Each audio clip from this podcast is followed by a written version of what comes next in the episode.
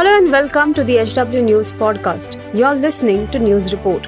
Here you can listen to all the information about the political and various developments in the country.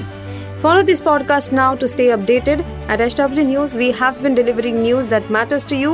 Our goal is to present you with information that stimulates conversations around topics of larger public importance that are often lost in the noise of shrill prime-time cacophony.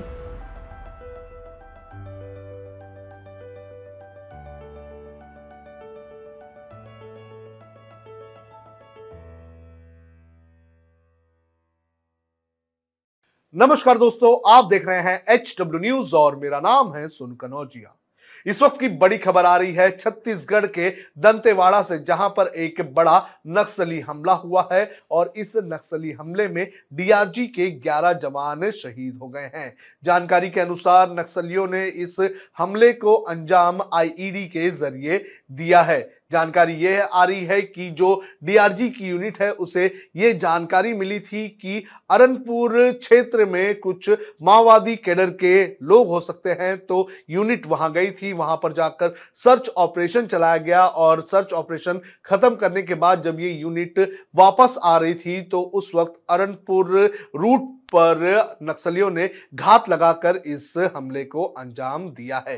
जानकारी के अनुसार जो जवान थे वो एक private car में आ रहे थे और इस प्राइवेट कार में एक ड्राइवर भी मौजूद था, उसकी भी मौत हो चुकी है। इस पूरे हमले के बाद जो गृह मंत्रालय है उसने इस पूरे मामले की जानकारी मुख्यमंत्री भूपेश बघेल से ली है और गृह मंत्री अमित शाह ने ये आश्वासन दिया है कि राज्य सरकार को जो भी मदद होगी वो पूरी मदद दी जाएगी। आपको बता दें कि काफी लंबे समय बाद छत्तीसगढ़ में इतने बड़े पैमाने पर ये हमला हुआ है। आपको बता दें कि ग्यारह जवान शहीद हो चुके हैं, ये सभी डी आर जी के जवान बताए जा रहे हैं।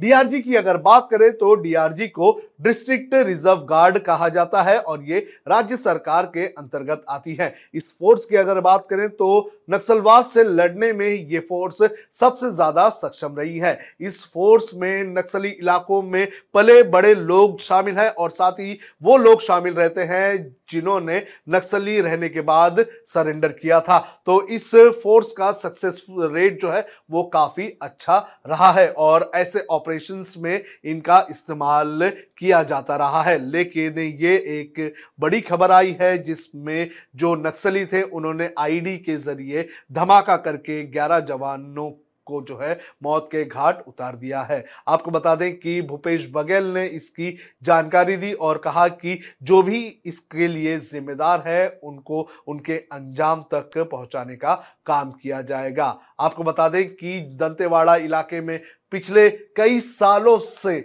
नक्सली जो है वो वहां पर अपना आतंक मचाते हुए नजर आए हैं और इसके पहले भी कई सारे ऐसे हमले हुए हैं, लेकिन कोई भी सरकार हो वो नक्सलवाद को खत्म करने में पूरी तरह से सक्षम नहीं रही है। इसके पहले भी इस इलाके में इसी तरह के कई सारे हमले हुए हैं, लेकिन ये हमला जो है एक बार फिर से जो फोर्सेस है उनको चैलेंज करने जैसा है। बहरहाल देखना ये जरूरी है कि आगे क्या होता है।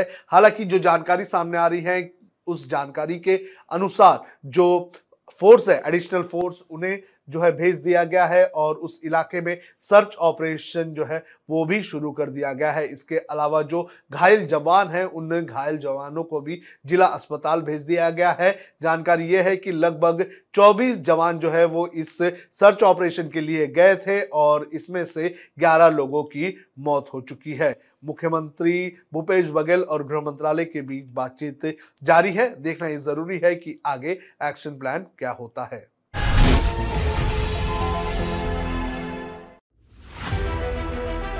If you liked this episode, please rate us with five stars right now.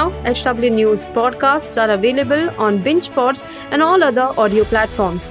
Also, don't miss to check out Editorial with Sujit Nair from the House of H W News podcast, and we are sure you will love it too.